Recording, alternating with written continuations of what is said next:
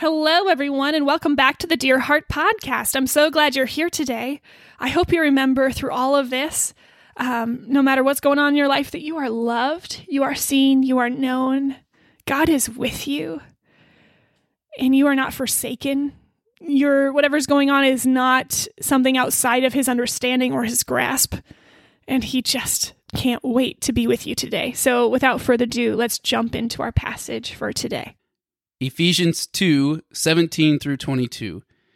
He came and proclaimed the good news of peace to you who were far away and peace to those who were near.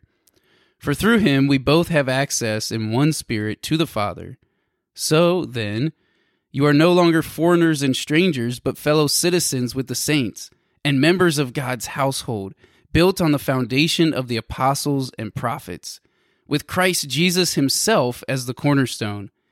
In him, the whole building being put together grows into a holy temple in the Lord. In him, you are also being built together for God's dwelling in the Spirit. So how are we being built together? John MacArthur, in his Ephesians commentary, gives us some clarity here. This is a direct quote from his book. The Greek word for building literally refers to the building of a house and was used figuratively of any sort of construction. It is a spiritual edification and development of the church of which Paul is speaking here.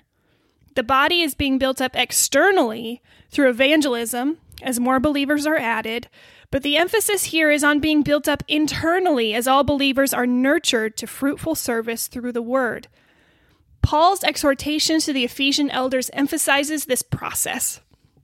I commend you to God and to the word of his grace, which is able to build you up.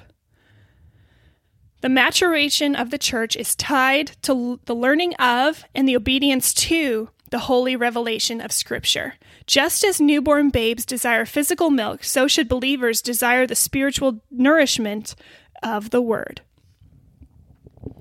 Dear heart, our growth as the body of Christ depends on our dependence on and obedience to God's Word. Man, that hurts to hear, doesn't it?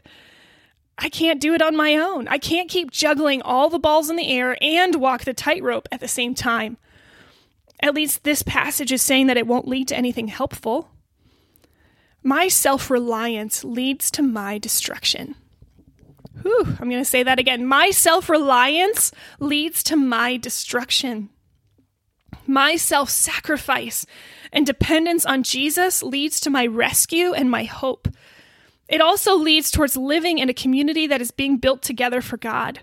This is such a beautiful idea, but how does it become reality? Faithfulness. Faithfulness to God's word, faithfulness to walking with others and building into the community around us. Dear heart, I invite you to recommit yourself to God's word. Ask God to help you desire his word and his wisdom, and ask God to help you love the people around you. To God be the glory.